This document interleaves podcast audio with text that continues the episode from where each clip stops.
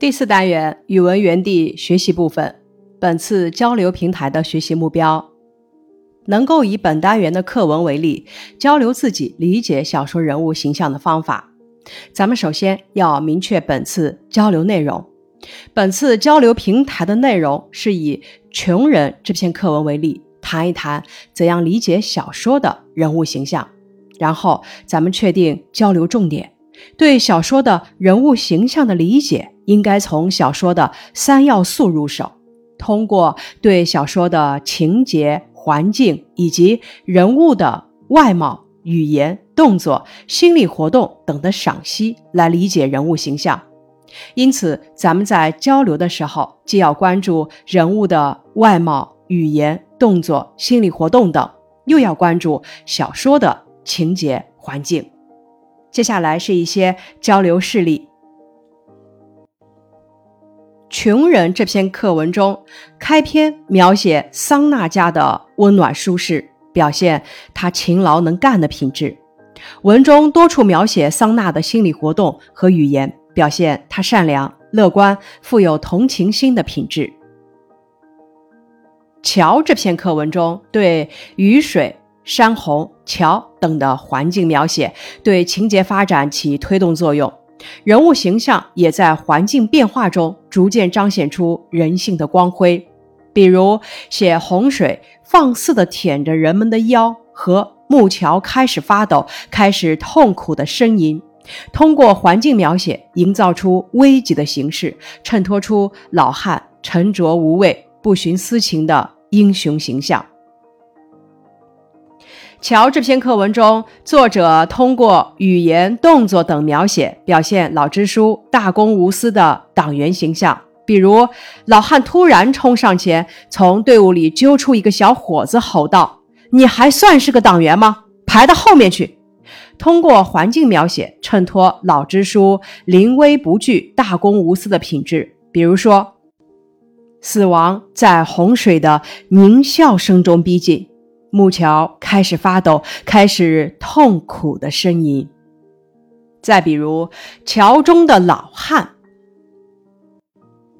像一座山，揪出一个小伙子，吼道：“凶的像只豹子。”作者运用了动作描写、语言描写、神态描写等描写方法，表现了老汉的大公无私，真实的刻画了人物形象。他不徇私情，同时又发自内心的爱着自己的儿子。再比如，我读了莫泊桑的小说《项链》，女主人公玛蒂尔德为还上买项链的钱，辛苦了数年，最后发现当初借来的项链不过是一件赝品。小说情节跌宕起伏，塑造了一个虚荣而又不失淳朴、勤劳的。法国城市妇女形象。接下来，咱们进入词句段运用。古典小说《三国演义》塑造了许多鲜明的人物形象，其中有许多情节对突出人物形象起了很好的作用。比如长板桥张飞退曹军就是一个经典情节。朗读下面的片段，读出张飞的神勇。咱们读张飞的动作时，语气要重，节奏要有顿挫感，读出张飞的勇猛气概；读张飞的语言时，语气要干脆利落，读出张飞的粗犷豪迈；读曹军的反应时，略微停顿，读出震慑的感觉。张飞睁圆环眼，隐隐见后军青罗伞盖，毛月旌旗。来到，料的是曹操心仪，亲自来看，非乃厉声大喝曰：“我乃燕人张翼德也，谁敢与我决一死战？”声如巨雷，曹军闻之，尽皆鼓励。接下来一题。读一读，体会人物复杂的内心世界，试着写一写你忐忑不安或者犹豫不决时的心理活动。语段一：桑娜脸色苍白，神情激动，她忐忑不安的想：他会说什么呢？这是闹着玩的吗？自己的五个孩子已经够他受的了，是他来了，不，还没来，为什么把他们抱过来啊？他会揍我的，那也活该，我自作自受。嗯，揍我一顿也好。语段二，我的心紧缩着，我担心这个年轻的战士会实在忍耐不住，突然跳起来，或者突然叫出声来。我几次回过头来。不敢朝他那儿看，不忍看着我的战友被活活烧死，但是我又忍不住不看，我心里像刀绞一般，眼泪模糊了我的眼睛。语段一：通过密集的使用省略号、问号、感叹号来表现桑娜从忐忑不安到下定决心的心理变化，体恤丈夫，害怕丈夫突然回来。责问自己，做好决断。语段二中，我内心的思绪变化：为战友心痛，担心暴露，不忍心看，忍不住不看，心如刀绞。这两段话都写出了人物忐忑不安、犹豫不决时的心理活动。咱们在朗读的时候，要把这种复杂的矛盾心理表现出来。咱们在仿写的时候，可以先想一想让你忐忑不安或者犹豫不决的事情，然后咱们仿照例句的写法，梳理清楚经历这些事时你的心理活动。咱们在写作的时候，用上省略号、问号等来突出心理活动的变化过程。示例：路灯亮了，我的心咯噔一下，糟了。又回家晚了，我慌慌张张地向家里跑。一路上，爸爸黑框眼镜后那双严厉的眼睛不时浮现在我眼前。我忐忑不安，不住地自责。前几天，爸爸才说过，放学后直接回家，不要到别处玩。我可是答应了啊，怎么给忘记了呢？我得快点回去，不然爸爸会批评我的。在离家不远的地方，我放慢脚步，心里想着怎么办？哎，只怪自己，我还是主动向爸爸承认错误吧。想到这儿，我又加快脚步，飞速地向家里跑去。答案示例：开始发试卷了，我久久没有听到老师念自己的名字，心砰砰乱跳，只觉得耳朵发热，脸上火辣辣的，手心儿却冒出冷汗。我心乱如麻，如坐针毡，希望能有奇迹出现。是不是老师把自己的卷子排错了位置呢？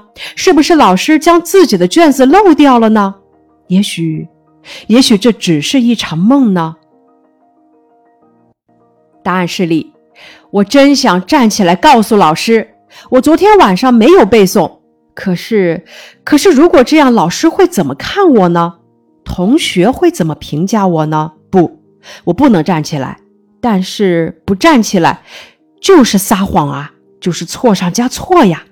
即使老师没发现，我也不能欺骗自己呀。承认自己的错误吧，即使挨批评，也是我应该承担的。日积月累部分，回乡偶书，唐·贺知章。少小离家，老大回。乡音无改鬓毛衰，儿童相见不相识。笑问客从何处来？这首诗的作者是贺知章，唐代诗人，字季真，字号四明狂客，越州永信人，在今浙江萧山。早年迁居山阴（今浙江绍兴），少时即以文辞知名，诗文以绝句见长。其写景抒怀之作，风格独特，清新潇洒。这首诗大约写于唐朝天宝年间，诗人辞官回到阔别五十多年的故乡，看到故乡物是人非，心生感慨，于是写下组诗《回乡偶书》二首。本诗是第一首。这首诗的词语解释无改，意思是没有什么变化。鬓毛指的是面颊旁靠近耳朵的头发，衰在这里指鬓毛稀疏零落。这首诗的意思是：小时候我离开了家乡，老了才回来，家乡的口音没有改变，但两鬓的头发已稀疏零落。家乡的孩子们看见我，却没有一个人认识我。他们笑着询问我是从哪里来的。这是一首抒发久客异乡、缅怀故乡之情的感怀诗。首句概括出数十年久客异乡的事实，次句以鬓毛衰仅承上句，具体写出自己的老大之态，并以不变的乡音映衬变化了的鬓毛，为最后两句儿童不相识而发问做了铺垫。笑问客从何处来？在儿童眼中，这只是淡淡的疑问，言尽而意止；在诗人的眼中，却成了重重的一击，引出了他的无限感慨。自己的老迈衰颓与反客为宾的悲哀，全都包含在这看似平淡的疑问中了。全诗就在这有问无答处悄然作结，而弦外之音却如空谷传响。久久不绝。前两句抓住少小与老大，离家与回，乡音无改与鬓毛衰，在对比中记忆；后两句抓住儿童与客，从两方面记忆。最后，咱们来欣赏一下《回乡偶书其二》，唐贺知章：离别家乡岁月多。近来人事半消磨，唯有门前镜湖水，春风不改旧时波。以上是第四单元语文园地的学习内容，感谢你的收听。